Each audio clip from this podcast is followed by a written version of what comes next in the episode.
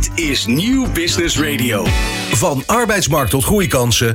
Van bedrijfscultuur tot innovatie. De Ondernemer. Live. Elke dinsdag van 11 tot 1. Live op Nieuw Business Radio. Met Remy Gieling en Roland Tameling.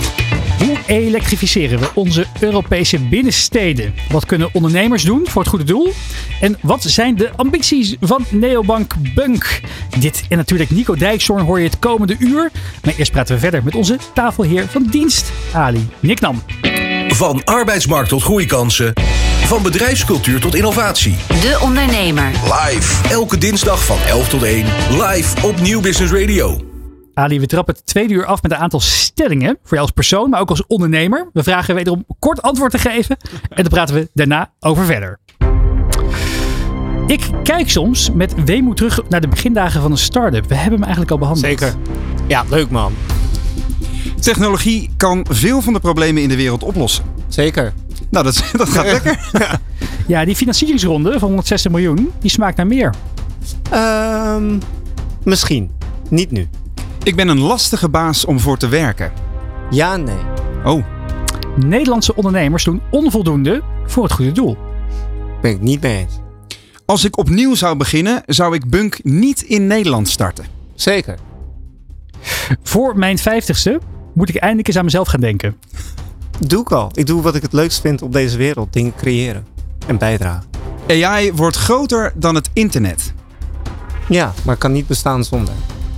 En in tien jaar is Bunk een beursgenoteerd bedrijf. Zeker weten. Ja, daar praten we over verder. Ehm waar zullen we bij beginnen? Beursgenoteerd bedrijf vind ik wel interessant. Ja. Is de ambitie?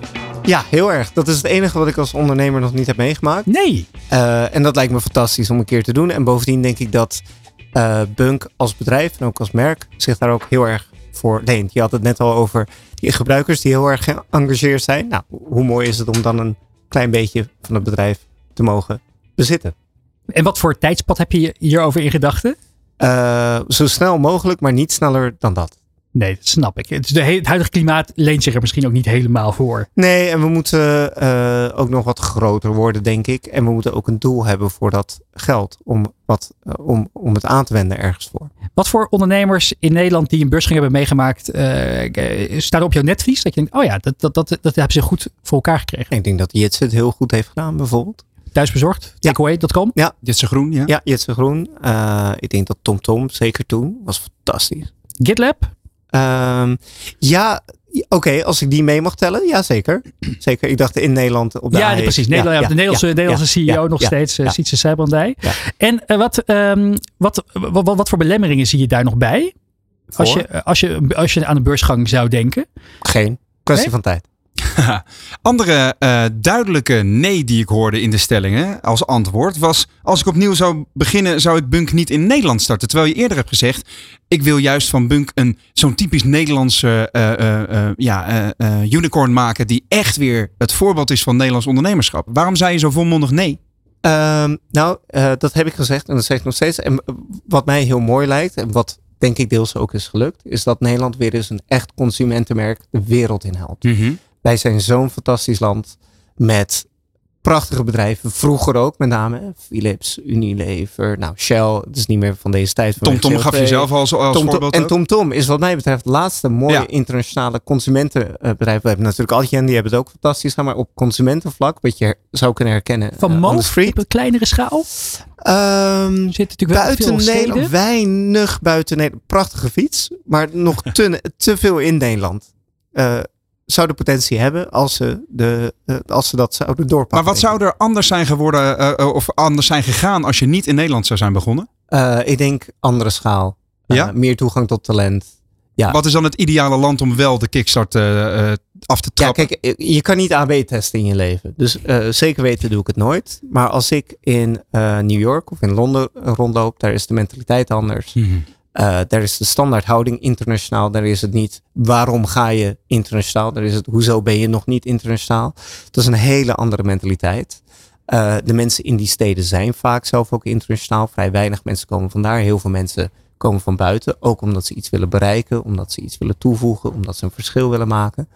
Eh, en dat creëert een dynamiek waardoor het makkelijker is om internationaal te gaan. Andere dingen zijn moeilijker. Ik denk dat we qua kennis en kunde en productdevelopment in Nederland echt weergeloos zijn. Dat Mhm. merk je net ook met eh, die twee nieuwe ondernemers met een prachtige fles. Ja. Ehm, maar schalen, internationaal gaan, grote dingen neerzetten, grote dromen. Ja, dat, daar zijn we denk ik toch net te braaf voor. Een andere Ali Nicknam eske ondernemer, eh, Adriaan Mol van, eh, van Molly. Ik zou onder het zo meer. leuk vinden om dat te horen. Die, eh, die nou ja, ook engineer by heart, ook mooie bedrijven opgericht. Ook in de financiële sector natuurlijk. Die, die, die zei hetzelfde. Die zei, ik zou inderdaad Molly nooit meer in Nederland starten. Ook door het ge- gezever aan wetgeving die hier mij ongelooflijk dwars zit. Kan je daar ook in herkennen? Nou, kijk, eh, met name financiële wetgeving is internationaal. Dus dat, eh, ehm, ik, ik kan niet voor hem spreken, ik weet de details niet. Maar voor de bankaire sector is het redelijk uniform. Ehm, en dan is het overigens fijn om in Nederland te zitten, want de Nederlandse toezichthouder, daar kan je tenminste nog eens een keer een gesprek mee hebben. Wel grappig, want andere mensen. ondernemers in de financiële sector zeggen juist weer de AC, de, de, de, de, de, de autoriteit consument, consumentenmarkt, maar ook de, de, de, de financiële toezichthouders, die eh, zijn in Nederland zoveel strenger dan in het buitenland. Nou, als ik kijk naar DNB, want ik kan niet over de ACM en anderen praten, dan is het wel zo dat het typisch Nederlands is dat we roomser willen zijn dan de paus. Dus dat klopt. Maar tegelijkertijd zijn we ook Nederlands. Dus je kan ook gewoon de telefoon pakken en zeggen: jongens, laten we het nou eens even praktisch oplossen. En dat kan hier ook. En dat is heel erg fijn. Want in zekere zin was het zelfs zo dat je eh, DNB als een soort launching partner voor Bunk hebt, eh, Zeker. hebt genoemd. Hè, eerder. Zeker. Ja. Zeker. Want als zij geen zegen hadden gegeven, dan waren wij er niet geweest Mhm. in Nederland.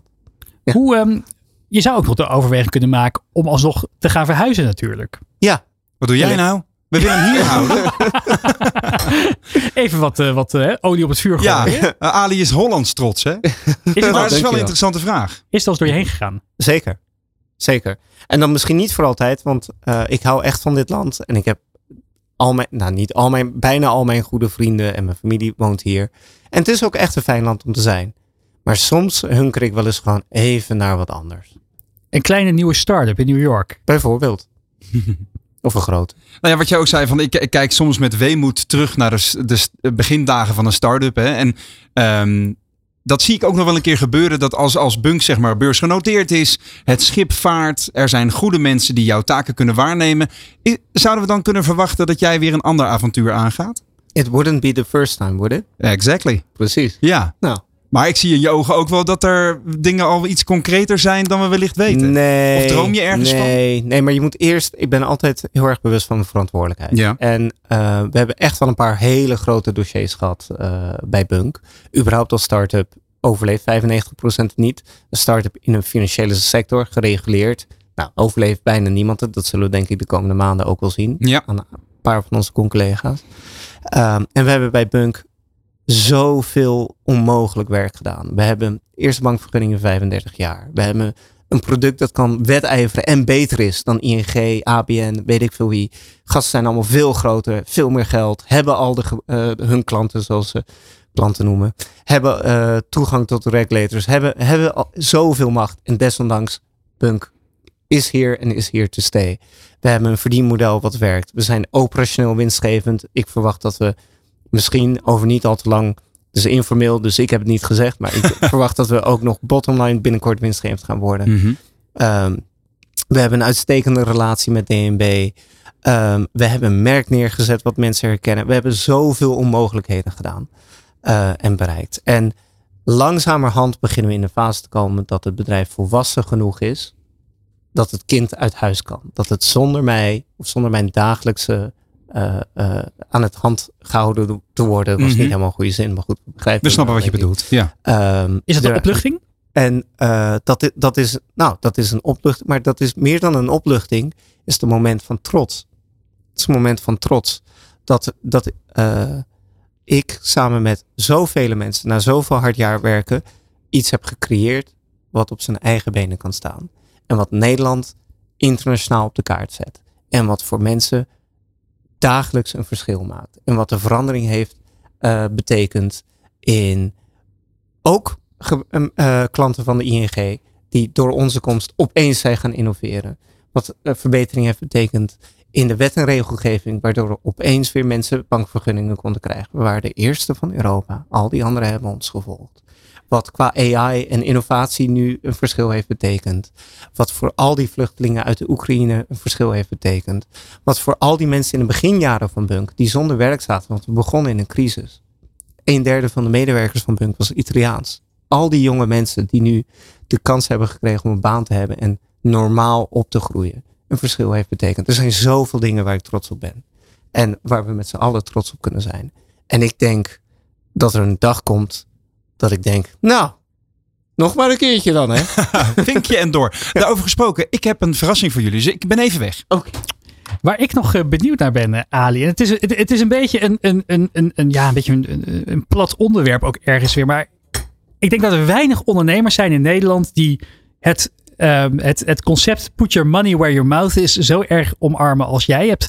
Nou ja, volgens de laatste bekende cijfers eh, zeker 125 miljoen van je eigen geld in, in bunk gestoken in de afgelopen, in de afgelopen, in de afgelopen tien jaar. Ja, zo'n beetje elke cent wat ik had, letterlijk. Ja. Ja. eh, en tegelijkertijd heb ik in ieder geval het gevoel bij je dat het je echt helemaal geen ene reet interesseert. Nee, je neemt straks toch niks mee.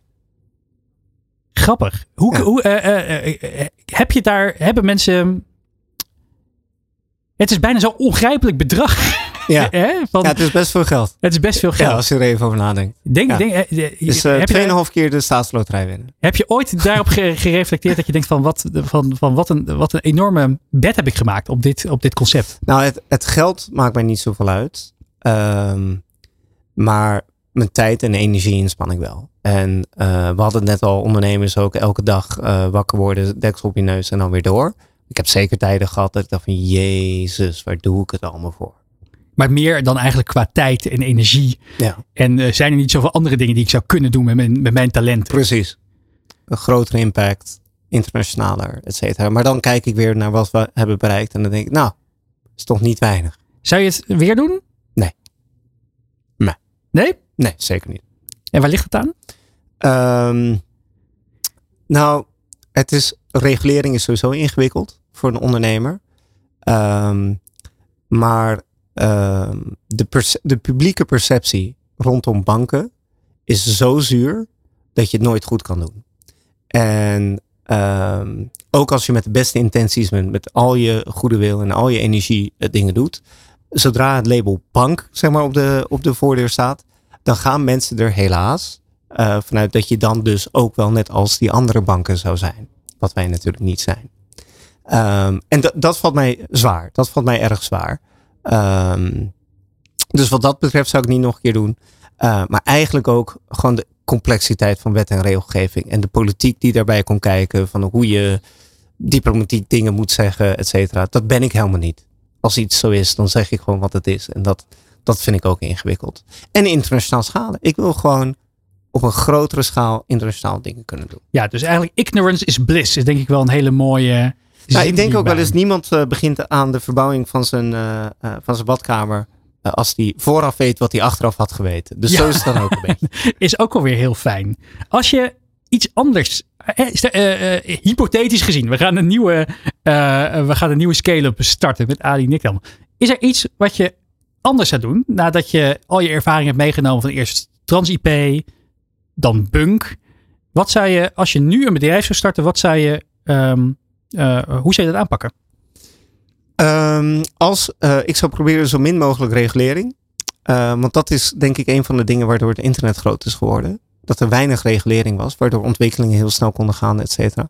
Ehm, dus over, ik ben overigens niet tegen regulering, want het is heel belangrijk om dingen in een goede baan te leiden. Ja, maar voor innovatie is het Maar lastig. voor innovatie is het lastig. En zeker voor mensen die de goede intenties hebben, die worden er door tegengewerkt. Dus je beschermt wel eh, mensen tegen mensen die slechte intenties hebben, maar je remt ook de mensen af die goede intenties hebben. Dan heb je een aantal technologische innovaties die dan nu voorop lopen, waar de regulering, nou ja, het zit eraan te komen. Zit maar- eraan te komen. Ja, maar, nou ja, AI is nog bijvoorbeeld eh, heel weinig, eh, maar ook op biologisch front zijn er een heleboel dingen mogelijk. Ehm, en eerder heb ik inderdaad gedacht over eh, zorg. Ehm, nou, daar moet ik nog maar even heel. Dus als ik dat zou gaan doen, dan zou ik dat proberen technologisch op te lossen. Zodat je niet te veel in de gereguleerde sector komt. Want ik heb wel eens van een arts begrepen dat als hij een stoel in zijn spreekkamer wil zetten, dat daar zes mensen een handtekening voor moeten. Krijgen we dat weer. En dat, ja, ik denk niet dat ik dat nog een keer overleef. En me- metaverse, crypto, web 3? Ja, dat vind ik ingewikkeld. Blockchain is denk ik een technologie die nog een oplossing uh, zoekt. Crypto, um, um, ja, vind ik nog een beetje te, te veel Wilde Westen. Misschien ben ik te oud geworden en ben ik te conservatief. Maar ik vind te veel Wilde Westen. Um, en ik begrijp het voordeel voor de westerse wereld in ieder geval niet. Ik begrijp wel in gebieden waar er bijvoorbeeld uh, regeringen zijn die onstabiel zijn. Uh, maar voor gewoon een Hollandse jongen, een Hollandse meid, waarom zou je een hemelsnaam bitcoin nodig hebben? Dat snap ik niet zo goed. Daarover praten we allicht straks nog verder met Ali Nikdam van Bunk. Maar voor de studio staat de collega Roland Tameling klaar voor De Ondernemer Onderweg. Dit programma opent samen met MKB Brandstof de oplossingen naar duurzaam onderweg. Um, Roland, je ja, bent uh, weer voor de studio op het Mediapark voor de ondernemer onderweg. Ik zie een lege ja. stoep. Wat is hier misgegaan? dat er is niks misgegaan, Remy. Dit is allemaal bewust, want ik heb een verrassing voor jullie in de studio, maar zeker ook voor de kijker en de luisteraar. Want ik zwaai even naar de bocht verderop. Kijk maar even, Mark. voor de kijker die meekijkt, er komt nu om de hoek een grote rode feestelijk aangeklede kersttruck aangereden van MAN.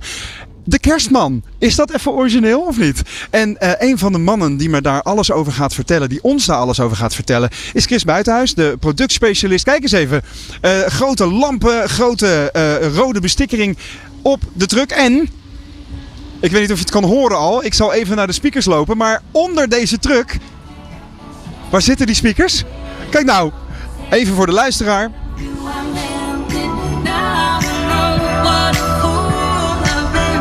Deze uh, groot. En, en tegen X is dit, hè, Chris? Tegen X. Dit is ons, uh, ons vlaggenschip. De, de grootste in de, in die serie die we hebben met de, de grootste cabine. Ja. Um, in een uh, hele dikke uitvoering hebben we meegenomen. Mag je wel stellen, ja. Deze truck rijdt dus door Nederland heen langs. En de, de kerstman zelf stapt hier uit de cabine met. Wat heb jij nou in je handen? Dag kerstman namens MAN wil u graag hele fijne feestdagen toewensen. Nou, dat, geheel wederzijds. Uh, MAN wenst u prettige feestdagen. Kijk, dat is, uh, dat is een goed idee. Eventjes, uh, Kerstman, wat is de gedachte achter de, deze tour door Nederland? Jullie rijden met deze truck door Nederland en die muziek staat continu aan, lampen aan, gezelligheid. Gezelligheid. We willen de chauffeurs een warm, fijne feestdagen toewensen. We rijden langs alle dealers door het hele land heen. We stoppen langs truckstops. gaan in gesprek met de chauffeurs of ze thuis zijn met kerst. En nou ja, die kerstboodschap, hè, fijne feestdagen. En uh, bedanken ze voor alle transport wat ze doen voor ons allemaal. Ja, nou, het is zelden dat we zo'n groot voertuig in de ondernemer onderweg hebben gehad. Maar Mark, laten we even naar de neus van de truck lopen.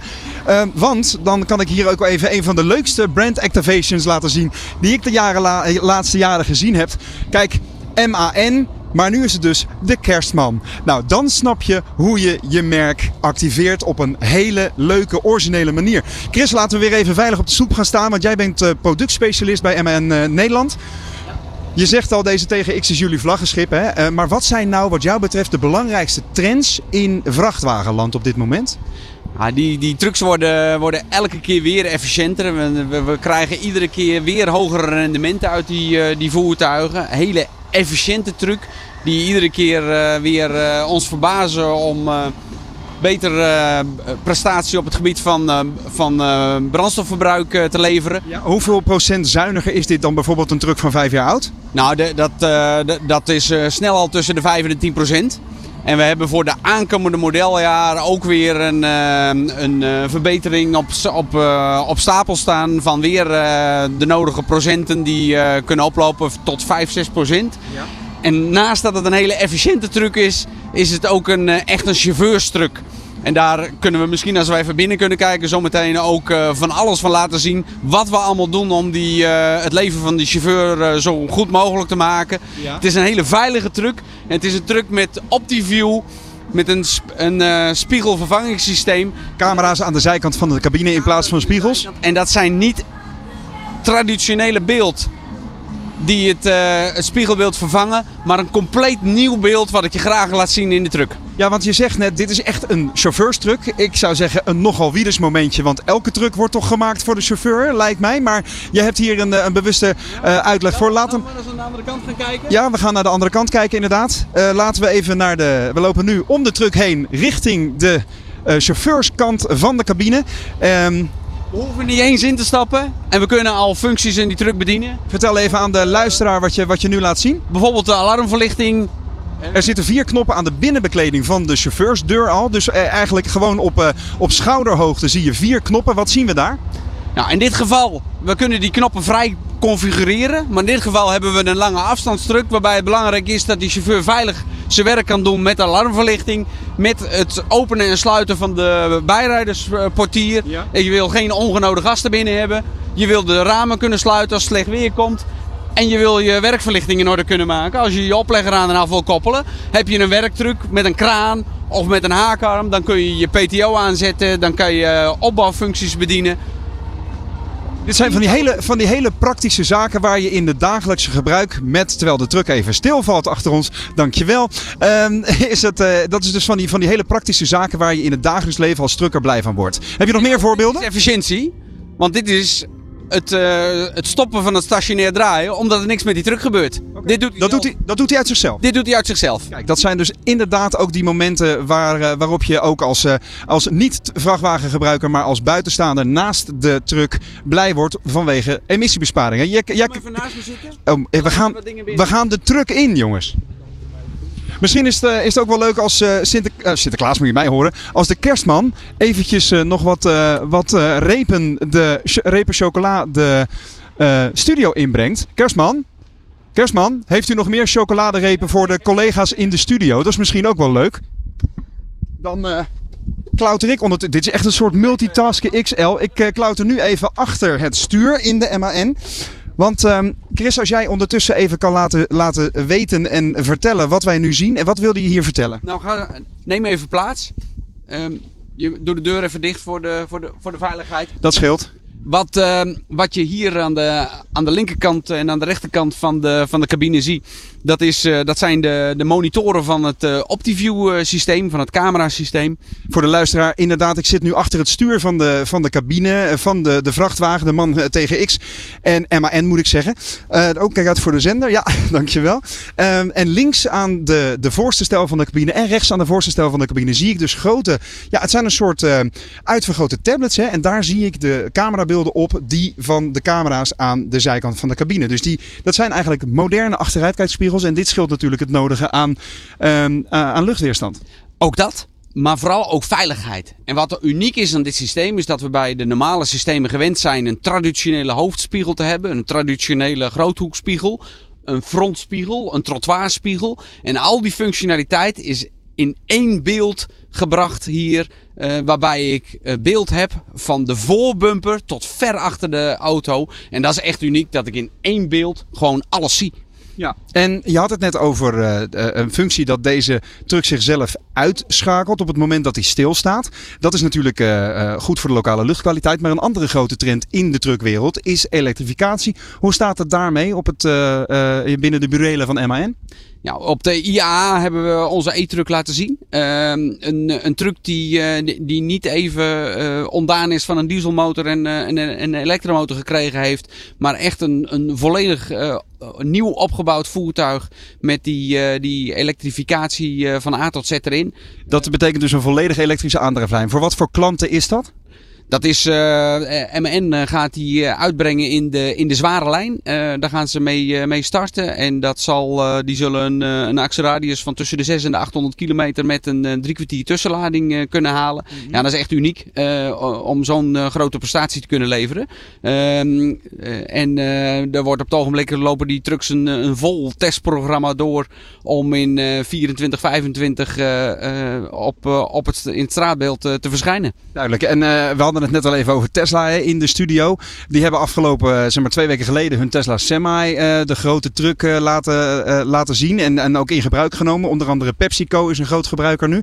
Maar daar wordt al heel veel kritiek geleverd. Niet alleen op, op, op de, de, in, de, de bruikbaarheid van het voertuig. Maar vooral ook dat ze niet hebben meegedacht met die chauffeur. Want hij zit in het midden van de cabine. Dat is toch niet heel handig.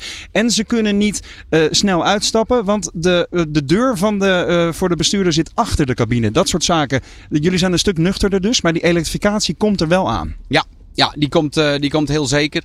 Ehm, de, de doelstelling op lange termijn is om, eh, om de volledige vloot eh, emissievrij te hebben. Eh, dat gaat niet van de ene op de andere dag, maar dit is, wordt een belangrijke stap in, eh, in, eh, in, de, in de, de weg daar naartoe. Heel duidelijk. En voor de duidelijkheid, eh, MAN maakt natuurlijk meerdere voertuigen. Ook een compacte bus, hè, een bestelbus, de TGE.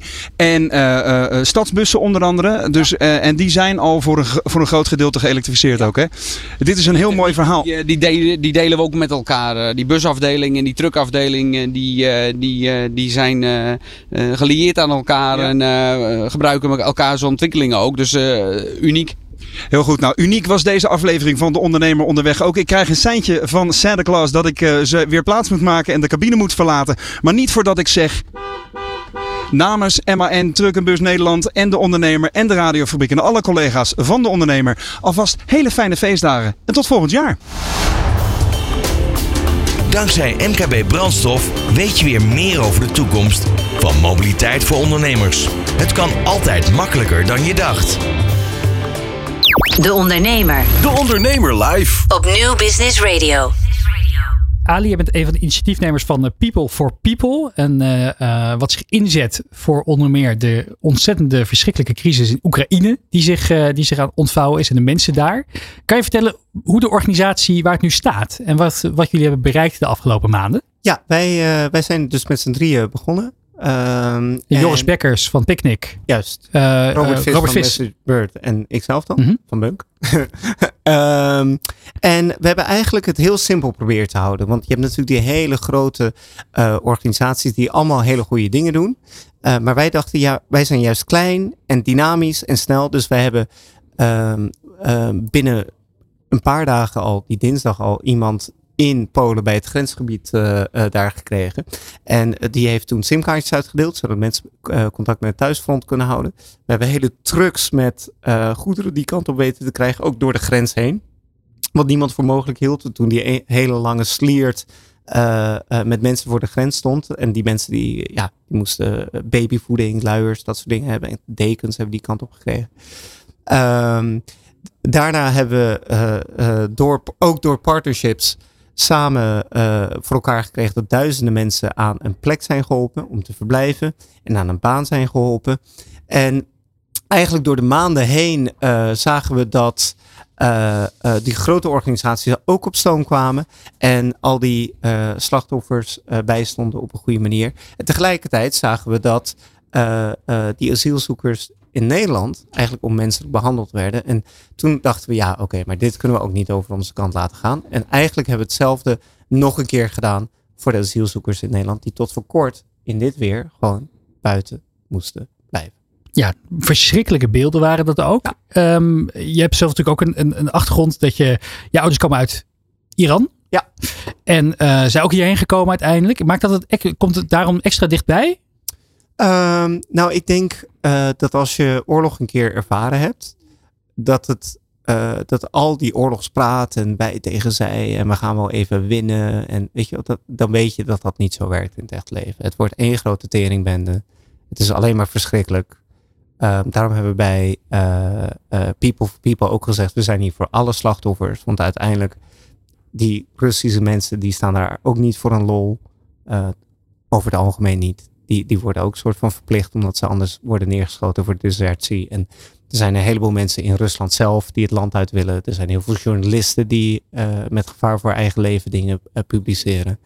Ehm, dus ik denk als je eenmaal oorlog hebt ervaren, dan weet je dat er alleen maar ver- verliezers zijn. En ehm, dus wat, wat ik heb geprobeerd eh, met die allereerste post, waar dus heel veel reactie op kwam, was zeggen: jongens, uiteindelijk is dit een humanitaire crisis. Zijn er alleen maar verliezers. En ehm, we moeten doen wat we kunnen doen. Zo. Wat is een beetje de stip op de horizon? Of eh, is, is dat er überhaupt bij zo'n... Kan dat er zijn bij zo'n people, initiatief? people. Nou, wij, eh, wij hebben juist bewust gekozen om geen stip op de horizon te hebben. Want het was niet ons doel om een goed doel op te richten. Het was meer dat de situatie verschrikkelijk was. En wij met z'n drieën vonden dat we niet aan ons voorbij konden laten gaan. En daarom hebben we die stichting opgericht. Dus eh, ik sluit helemaal niet uit dat als de dingen weer een beetje ordentelijk verlopen, dat we dan zeggen, nou, elkaar een hand schudden, hebben top gedaan, dankjewel, gelukkig, klaar. Maar het zou ook zomaar kunnen dat er morgen weer wat anders gebeurt. En dat we denken, ja, dit kan toch niet. En dat we ons daarvoor inzetten. Hoe doe jij het met je eigen tijd. Je bent natuurlijk een ontzettend druk bezet man ook met Bunk. Hoe heb je, wat, wat heb je gelaten om dit te kunnen opzetten?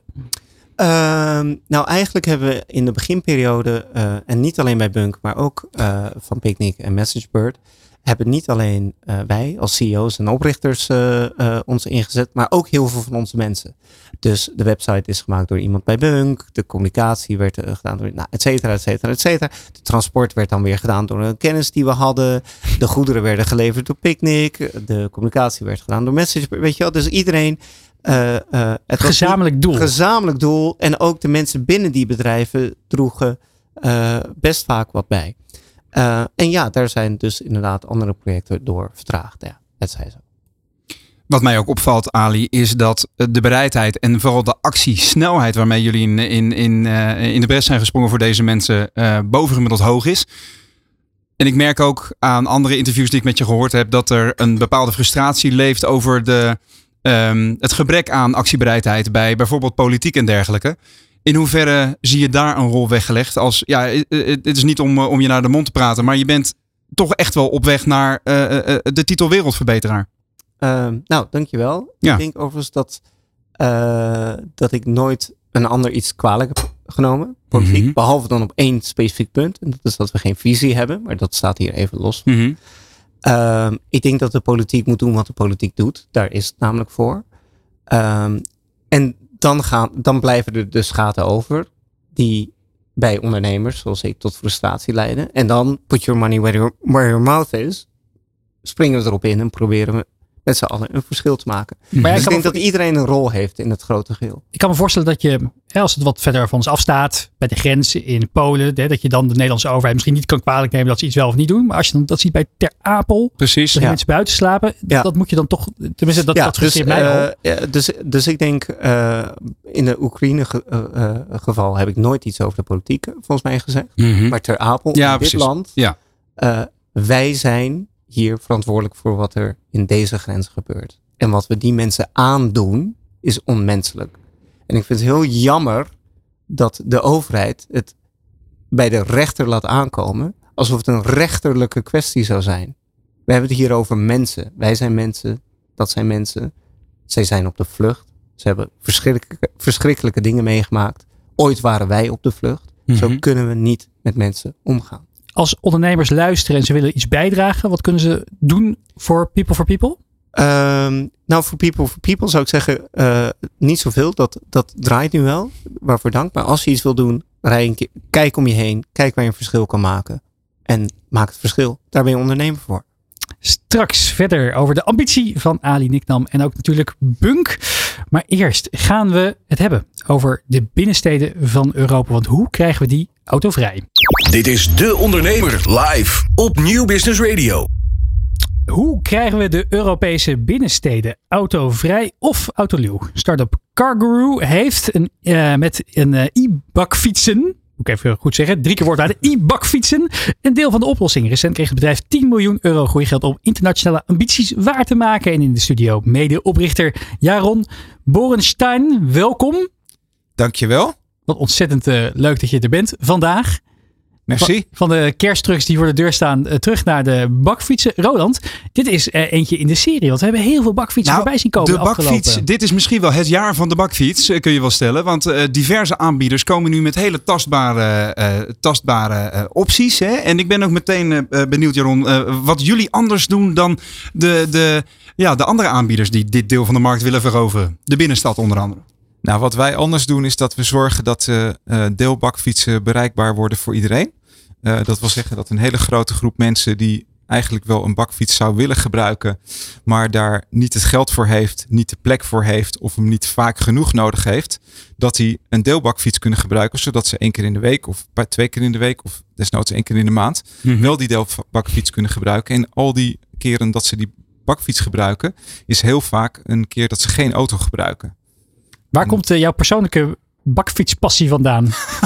Nog een woord dat je nooit hebt gehoord, wees eerlijk. Een bakfietspassie. Ja. Bij mij was die heel vroeg. Um, er kwamen op een gegeven moment in Amsterdam eh, de eerste bakfietsen. Tenminste, de eerste bakfietsen volgens de moderne vormgeving. Eh, dat was het bakfiets.nl model. Eh, ik heb exemplaar nummer 7 gekocht. Dat was ergens rond begin 2000. Ehm, en ik fietste daarin rond. En officieel mogen daar geloof ik drie kinderen in. Ik fietste rond met minimaal zes, soms wel eens zeven. Allemaal vriendjes en vriendinnetjes. En dan werd ik altijd staande gehouden door Japanse families die dan foto's gingen maken. Zij wilde dat ook. Zij wilde dat ook. Maar in die tijd was het nog zo dat eh, mijn eh, Ega, die wilde er niet op fietsen, want het was te zwaar. Want dat was gewoon een trap, trapkrachtbakfiets. Eh, inmiddels zijn mijn eh, oudere kinderen allemaal al de deur uit. Ehm, en eh, mijn collega-founder die had op een gegeven moment een elektrische bakfiets gekocht. Dat is, eh, was in 2017. En die zei van volgens mij moeten we hier iets mee doen. Want dit is echt wel on-trend en het momentum is nu wel daar. En toen dacht ik, ja, hij heeft helemaal gelijk. Dat moeten we gewoon onmiddellijk gaan doen. En dat zo zijn we gestart. Ali, je bent een vervent fietser. Je fietst als het even kan door, eh, door heel Amsterdam en omstreken. Zeker. Eh, zijn er al bunkbakfietsen in omloop? N- niet dat ik weet, maar ik vind het wel een leuk idee. Eventjes bunk, mooi, Ja, even, Ja? even, even Valt Brandon. wel op? Brandon Ja, Bedunk. Absoluut. Maar, maar Jaron, je, je- ik neem aan dat de Japanse families waar je net aan refereert, dat zijn niet jullie, jullie voornaamste klanten, Nee. toch? Waarvoor, voor welk publiek maken jullie Wij deze doen fietsen? dit eigenlijk voornamelijk voor de inwoners van de steden, eh, niet voor de toeristen. Ehm, kijk, Amsterdammers en Nederlanders kunnen allemaal heel goed fietsen en die kunnen ook prima met een bakfiets fietsen. Eh, een toerist op een bakfiets is toch een beetje tricky soms. Eh, en wij willen ook zorgen dat mensen eh, die eh, in de stad wonen, eh, en dat zijn gewoon in de woonwijken, dat die gewoon de deur uit kunnen lopen en een bakfiets pakken en daarmee hun boodschappen doen naar de sportclub enzovoort. Ja, Wat was is het? het een, eh, ja, Ja, sorry, is het een idee? Ken je Felix toevallig van die scooter? Zeker, ja. Is het een idee om daar samen mee te werken? Want die hebben al een infrastructuur. Ja, we hebben heel vaak met andere deelmobiliteitspartijen gesproken over samenwerking. En die eh, beginnen langzaam een beetje te Oh, komen. wat leuk. Zowel op logistiek als op marketinggebied. Dus ja, daar zijn zeker kruisverbanden te leggen. En ook eh, met partijen zoals, eh, zoals Bunk denk ik dat dat kan. Bijvoorbeeld in Duitsland hebben wij een samenwerkingsverband met Natuurstroom, een energieaanbieder. En daar do- doen we gewoon crossbranding, omdat we een beetje dezelfde ideële doelstellingen hebben. Oh, wat leuk. Ja. Nou, we kunnen altijd een keer praten. ik hoor Ja, in mijn achterhoofd wel meteen een soort eh eh verdienmodel belletje afgaan. Want eh, de Felixen, en er weer een woord dat op de lijst kan trouwens. Die modelbel. Eh, ja, het, maar aanbieders als Felix, als eh, eh, ehm, eh, Ka- Ka- Car2Go voorheen. Het zijn allemaal hele wankele businessmodellen. Ehm, op dit moment zie je zelfs ook een soort sociale anti-geluid ontstaan richting eh, deelmobiliteit. Hè? Eh, Ja. Scooters die in, eh, op stoepen staan, die in water worden gegooid. Ehm, eh, vandalisme, misbruik. Ik schets nu een heel donker beeld daarvan. Maar hoe zie jij dat, Jaron? Wij richten ons heel specifiek op een doelgroep die uit de auto komt. Ja. En dat betekent dat wij een, ja, een beweging van, van de auto naar, naar de fiets stimuleren. Eh, terwijl bij, eh, ja, bij scooters toch ook soms een beweging is van fietsen naar scooter. Dus het is een, nogal een, een andere doelgroep. Het is een andere doelgroep. Het is een Ja. iets oudere doelgroep die wij bedienen. Eh, het zijn eh, nou 60%, 70% families met kinderen die het gebruiken voor allerlei kinderlogistiek. Nou, je weet, als je kinderen hebt, dan moet je altijd overal heen, allerlei clubjes enzovoort. Mhm. Maar ook steeds meer studenten die ze gebruiken om elkaar te vervoeren, kratjes bier te vervoeren.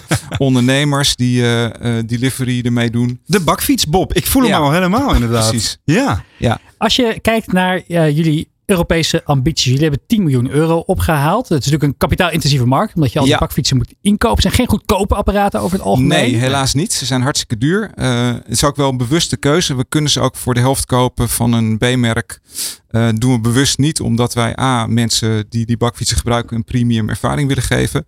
En ten tweede is het onderhoud een grote component van de kosten. En als je een, gewoon een goed product hebt, dan gaat je onderhoud heel erg naar beneden. Eh, levensduur van die bakfiets is heel erg lang. Eh, de bakfietsen die wij gebruiken, eh, die gaan eh, zeker zes jaar mee. En die worden door de, eh, door de fabrikant, is Urban Aero van onze bakfietsen, eh Amsterdamse bedrijf ook, eh, die worden na zes jaar weer teruggekocht, eh, tweedehands, en dan weer gerefurbished en dan gaan ze weer de markt op. Kijk, over circulair ondernemen gesproken. Ja, Ali, als je het allemaal hoort. eh, Europese ambities, groeigeld. Wat, wat, wat zijn jouw gedachten hierbij? Welke, want je ziet overal kansen. Fantastisch. Ik, ik heb hier helemaal niks aan toe te voegen. Gas geven en gaan. Ja? Heel goed. Ja, gaan we Sneller, doen. groter, Nou harder. ja, gewoon, gewoon gaan. Ja, het, het- wat me wel opvalt is dat jij al meteen in samenwerkingen denkt. Dus dat is waarschijnlijk de manier om de markt eh, te overspoelen met, eh, met jullie initiatief, eh, gok ik. Ja, het is heel moeilijk om een infrastructuur aan te leggen. Dus als je daarop kan inpluggen op de een of andere manier, dan. Want Ja, ik merk, dat klopt. ik ben zelf ook een productpersoon, zeg maar. Ehm, je denkt vaak als ik maar een beter product heb, dan komt het vanzelf wel goed. Maar eigenlijk is die andere ding om eh, die dingen om de product heen zijn ook heel moeilijk voor elkaar te krijgen. Dus- Het ecosysteem, zo ja, gezegd. dus ik, alles wat ik aan anderen vertel, vertel ik eigenlijk ook aan mezelf. Niet alles zelf willen doen. Samenwerken Nee, dat je klopt. er sneller. Nee, wat we, wat we dus in, in Nederland hebben wij vaak eh, eigen operatieën in elke stad. Eh, want je, je hebt in elke stand waar, waar je actief bent, hebben wij gewoon een lokale operatie nodig. Er moeten fietsen onderhouden worden. Wij wisselen batterijen. Dat doen we met eh, eh, bakfietsen met accu's. Er zijn studenten die s'avonds en s morgens rondfietsen met een bakfiets met accu's en accu's wisselen. Dus ook in ieder geval zo duurzaam mogelijk. Maar dat betekent wel dat je een arbeidsintensieve operatie hebt. En we hebben bijvo- bijvoorbeeld in, in België doen we dat met lokale partijen die daar zitten. In Leuven hebben we een samenwerking met een stichting dat, dat heet Velo. Eh, en dat is een soort sociale onderneming die eh, ehm, mensen met afstand tot de arbeidsmarkt opleidt tot fietsenmakers. Ja. Die doen daar onze batterijwissel en ons onderhoud. Dus dat proberen we inderdaad wel lokaal eh, te doen en niet overal alles zelf te doen, want het is gewoon te duur. En samenwerkingen, Ali, lijkt dat is inderdaad wel een beetje de toekomst. Want je kan niet alles uiteindelijk zelf blijven doen. Batterijshower, dat is ook een baan die we niet hadden kunnen bedenken anno 1900 eh, dat, het, eh, dat het eraan zou Alhoewel komen. toen ook al elektrische auto's waren. Zeker. Ja, zo is het dan ook, hè? Jaron, 2023 staat voor de deur. Wat gaat dit jaar brengen voor jullie? Eh, sowieso groei, want wij gaan verdubbelen in aantal fietsen. En we gaan dus een aantal nieuwe steden starten en in bestaande steden groeien. Eh onze groei volgend jaar voornamelijk in Duitsland. Ehm, nee, is niet voornamelijk. Het is ongeveer de helft in Duitsland. Hmm. Ehm, eh, we gaan eh, in Berlijn gaan we opschalen, daar zijn we al gestart. En we kijken naar andere Duitse steden waar we waarschijnlijk in de loop van het jaar ook gaan starten. En daarnaast groei in Nederland en in België. Want ik weet niet of ik dat gemist heb, maar hoeveel fietsen hebben jullie nu rijden? We hebben nu tegen de 800 fietsen rijden en dat worden er volgend jaar 1600. Dus dat worden twee keer zoveel. We houden jullie groeiambities nauwlettend in de gaten. En als je meer wilt weten over CarGuru en over alle plannen en ambities, kijk dan vooral even op deondernemer.nl waar het artikel over jullie te lezen is. Dankjewel voor jullie komst naar de studio. Jaron Borenstein van CarGuru. Dit is De Ondernemer live op Nieuw Business Radio. Ja, en op onze studio in het Mediapark nou wijken, wijken we af Ja, van jongens, het draaiboek. Want ik- Robert van der Ham staat hier in de studio ineens. Ik breek even in in deze eh, speciale uitzending. Dit was de dat, laatste, eh, begrijp ik. hebben ze die kartonnen dozen, dan weet je waar ze voor zijn. Nee jongens, zonder gekheid. Dit is een feestelijke uitzending. Wat het sowieso al is, Ali. Want we zijn heel blij dat we jou in deze laatste uitzending van dit jaar hebben. Nou. Maar Ik vind het ook juist heel ook, leuk dat ik er mag zijn. super, goed om te horen. Maar juist ook een uitzending waarbij we een heel bijzonder aantal hebben aangetikt. En daarvoor wil ik de heren presentatoren even meenemen naar buiten. Uit deze eh, sauna-studio. We naar het eh, wat frissere werk buiten. Loop even mee. Blijf Loop even staan, mee, man. blijf staan. Zal ik doen. ben benieuwd. Veel plezier, jongens. Ja, eh, Roland, eh, Remy en Lars eh, kom ook met mij mee hier naar ja, de, de die hier nog voor de radiofabriek staat. Ehm, ik had wat anders winters weer hierbij voorgesteld, mannen. Maar ga hier vooral even staan, want hier achter in die truck, daar zit volgens mij al heel lang vanaf de Noordpool of Zuidpool, wat is het? We doen even de laadbak open, want de kerstman heeft voor jullie iets meegenomen. Ehm, en in plaats van ho ho ho wordt het ja ja ja. Want ik wil juist jullie feliciteren met het feit dat we de ondernemer live 1 miljoen keer bekeken en beluisterd hebben vandaag. In de uitzending met Ali Niknam hebben we dit aantal eh, gehaald. Loop even mee deze kant op. Want dan maakt het plaatje nog wat feestelijker. Want niet alleen man, maar natuurlijk en de radiofabriek en DPG Media en de ondernemer wensen jullie prettige feestdagen. Maar jongens, met alle respect, we zijn eind maart hiermee begonnen. Met een idee. 1 uur radio, 2 uur radio, samenwerking met Radiofabriek Nieuw Business Radio. Het concept hebben we uitgewerkt en uitgewerkt. We zijn in staat geweest om topondernemers hier te gast te hebben. De radiocolumns van natuurlijk de heer Van den Berg en de heer Dijkshoorn. Het plaatje klopt met de week beter en beter. En zoals jullie weten, we zijn van die 7 naar een 9, want zo formuleren we dat bij de ondernemer. We zijn van die 7 naar die 9 doorgegroeid. Het feit dat we de 1 miljoen kunnen aantikken sinds eind maart is bizar. En hebben we Tuurlijk hebben we wel wat vergelijkingsmateriaal, maar vaak zijn dat FM-frequenties. En hier scoren we het met online kijkradio. Dat is echt fantastisch. Vandaar dat ik hier als een soort Gaston, goedemorgen, voor deze terug mag staan. En jullie groot dat bedrag, of dat bedrag, het aantal van 1 miljoen, ja dat bedrag nog een verrassing, van 1 miljoen mag overhandigen. En natuurlijk als een ware verslaggever jullie om een eerste reactie ga vragen. Roland Tameling. Ja, ik hoopte inderdaad al dat het een cheque was die ik zou kunnen inwisselen bij de volgende factuur. Maar dat, eh, nee, ik vind het een groot, groot voorrecht eh, om dit samen met, eh, met jullie te maken. En ook zeker de kijker en de luisteraar van harte bedankt voor jullie aandacht. En ook de waardering die we krijgen elke week weer. Het is ja, zelfs met iemand als Remy Gieling, nee dat is flauw natuurlijk. Eh, het is, eh, het is eh, heel fijn werken met deze mannen. En dat vinden we ook, Remy. Ja. Welkom bij de ondernemer en hoe? Sinds maart aangesloten bij de ondernemer bij DPG Media. En daar sta je. Ongelooflijk. Ja, wij grapten wel eens onderling dat het vooral onze ouders zijn die naar dit programma kijken. Wat ze overigens ook doen. Maar het is wel duidelijk dat we met het concept een hele grote doelgroep bereiken. Van ondernemers, van start-ups, van scale-ups. Met al die waanzinnige gasten die voorbij zijn gekomen. Ali Nick, maar ook Bas Smit. En alles wat daar ongeveer tussenin zit, hebben we als tafel hier mogen krijgen. Dus ik ben ontzettend eh, blij dat we zoveel mensen met die ondernemende verhalen hebben kunnen inspireren. En daar gaan we mee door, kan ik je vertellen. Want Lars, eh, laten we die ook meteen prijsgeven. Eh, wij hebben de afspraak gemaakt, de handshake, laten we hem ook formeel nog eens maken. Dat we ook in 2023 doorgaan met de Ondernemer Live. Elke dinsdag van 11 tot 1 op Nieuw Business Radio. Maar ook aan jou natuurlijk een grote schouderklop. Voor jou en je team. Voor de wederom fantastische professionele samenwerking en medewerking. Van Daan, van Ron, van Jacco, van alles en iedereen eromheen. Om te zorgen dat het een eh, succes wordt. En dit soort aantallen, ik, ik zie je een beetje bibberen. Ik zie je een beetje shaken. Kippenvel. Nee, echt heel mooi. Maar eh, alle eer, weet je, wij worden nu in het zonnetje gezet, maar we hebben de ondernemer niet gehoord. Er is heel veel eh, moois door jullie eh, initiatief genomen. En daar word je door beloond. Samenwerking is alles, Lars. hè. En dat hebben we hier met z'n allen dinsdag en ook vandaag weer, eh, weer neergezet. Eh, Kersman, ik roep je er nog even bij. Want hoe kunnen we anders afsluiten dan met die, met die drie korte woordjes? Ho, ho, ho, hè, denk ik. Ho, ho, ho. Eh, maar aan de andere kant ook weer een go, go, go. Want Nico Dijkshoorn heeft hier ook nog iets van te vinden. Nico, kom er maar in. Ondernemertjes. Ik werd enkele dagen geleden gebeld door iemand van de ondernemer. En wanneer werkgevers je bellen, dan betekent dat meestal maar één ding. Ze gaan je vertellen dat ze je stukjes heel erg leuk vinden. En dat het helemaal niet aan hun heeft gelegen, maar helaas, de rest van de redactie wil een wat frisser geluid. Je hoeft voortaan niks meer in te leveren. Soms durf ik dan te vragen wat die redactieleden dan niet goed vonden. En altijd ben ik bang voor het antwoord. Eén iemand vond je in je laatste columns een beetje gaan klingen als een ster van de pinguïn. Dus ik zette me schrap. Maar het zat heel anders. Ik verstond de leidinggevende van dit programma nauwelijks door de telefoon. Hij riep steeds heel hard 1 miljoen. 1 miljoen, Nico. En daarna begon hij weer heel hysterisch te lachen. Ik zei: 1 miljoen wat? 1 miljoen mensen failliet door de coronacrisis en de stijgende energieprijzen? Nee, 1 miljoen. 1 miljoen mensen hadden dit programma inmiddels beluisterd. Ik wilde de pret natuurlijk niet meteen bederven. Ik had hem kunnen zeggen dat als Dua Lipa of Harry Styles hun nieuwe liedje op Spotify zetten, ze binnen een uur de 40 miljoen hits aantikken. Maar dat deed ik niet, omdat ik, een miljoen luisteraars of niet, langzaam ben gaan houden van deze show waar u nu naar luistert. Voor mij is het iedere week weer een verbijsterende ervaring. Tot een jaar geleden had ik geen idee, ondernemertjes, wat u allemaal uitvreet. Hoe het allemaal werkt in die ondernemershoofdjes van u. Maar nu voelt het alsof u en ik goede vrienden zijn geworden.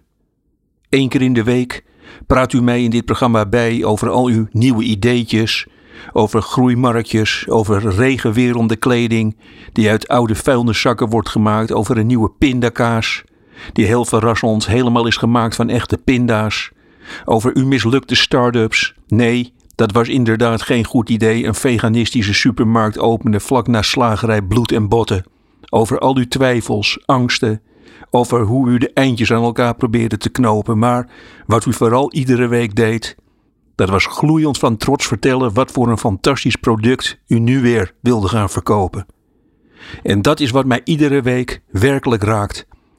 Hoe u aan de presentatoren Remy Gieling en Roland Tameling vertelt hoe u vanuit Hoevelaken of een andere groeigemeente bijvoorbeeld met een zingend kussen de wereldmarkt gaat veroveren.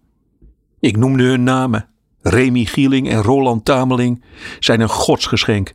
Nergens is de uitzending aandoenlijk amateuristisch, nooit is er geklungel, de techniek is onberispelijk en altijd wordt er precies gevraagd wat je als luisteraar wilt weten. Er zit iemand, bijvoorbeeld, die gekleurde poedersuiker heeft bedacht. En dan meteen, heel adequaat, de enige juiste vraag. Welke kleuren zijn dat dan?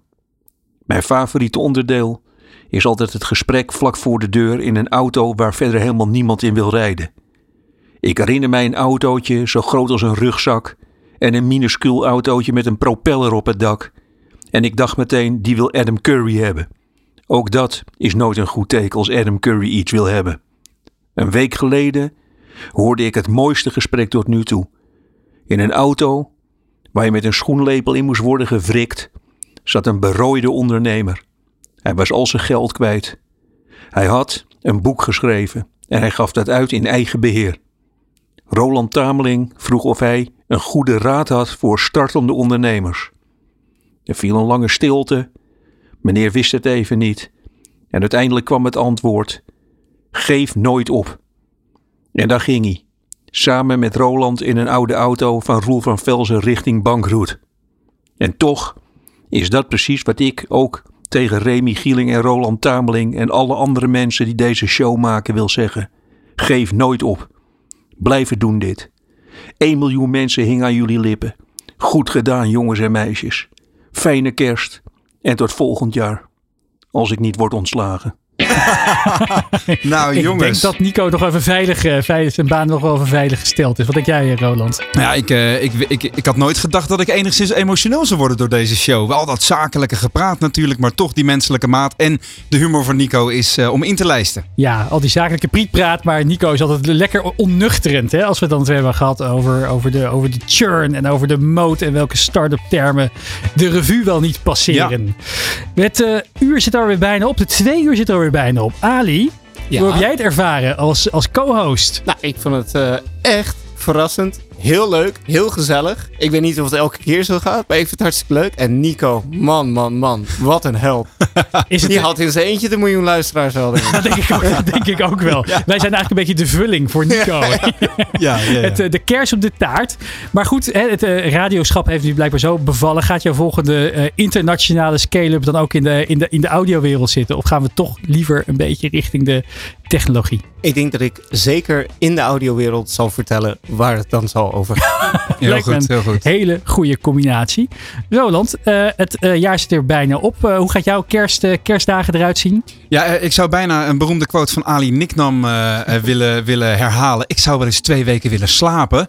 Dat gaat hem niet worden, want er moet nog heel veel af de komende dagen. Dus, eh, dus het wordt eh, veel familie en toch ook wel veel werken. Niet te veel, schat. Echt waar. Komt goed. Maar eh, eh, ja, en ik kijk vol gas uit naar volgend jaar. Want eh, deze vibe willen we graag vasthouden. En ook een groot dankwoord aan Ali. Want eh, ik denk dat je voor de luisteraar en de kijker een groot voorbeeld bent. Dus hou ook jouw eh, positieve vibe vast. En durf te slapen, zou ik zeggen. Nou, zeker. En in het kader van Nico te blijven, hij geeft nooit op. Mijn ouders zijn 30 jaar getrouwd. Oh, dit nou, weekend. gefeliciteerd. Dus wij, eh, wij gaan dat eh, samen met kerst natuurlijk een grootse, grootse Goede vieren. timing. Ontzettend leuk. Wij zijn in eh, eh, 2023 weer terug. 10 januari eh, op de dinsdag, meen ik. Eh, dus houd de site goed in Had de jij dat verwacht dat wij mochten blijven? Nee, maar nu met dit soort cijfers eh, gaan we natuurlijk de salarisonderhandelingen in. ja, precies. Hartelijk dank voor het kijken en luisteren naar De Ondernemer Live. Eh, we gaan dus tussenuit voor de kerstbreak. 10 januari zijn we terug. Terug luisteren en kijken kan op YouTube of je favoriete podcastplatform. Dit programma werd mede mogelijk gemaakt door Nederland Wijnen, MKB Brandstof en Bluefield Agency. Dit was De Ondernemer Live. Mijn naam is Remy Gieling. Ik ben Roland Tameling. Dankjewel, Remy. Heel graag tot volgend jaar. Van arbeidsmarkt tot groeikansen. Van bedrijfscultuur tot innovatie. De Ondernemer. Live. Elke dinsdag van 11 tot 1. Live op Nieuw Business Radio.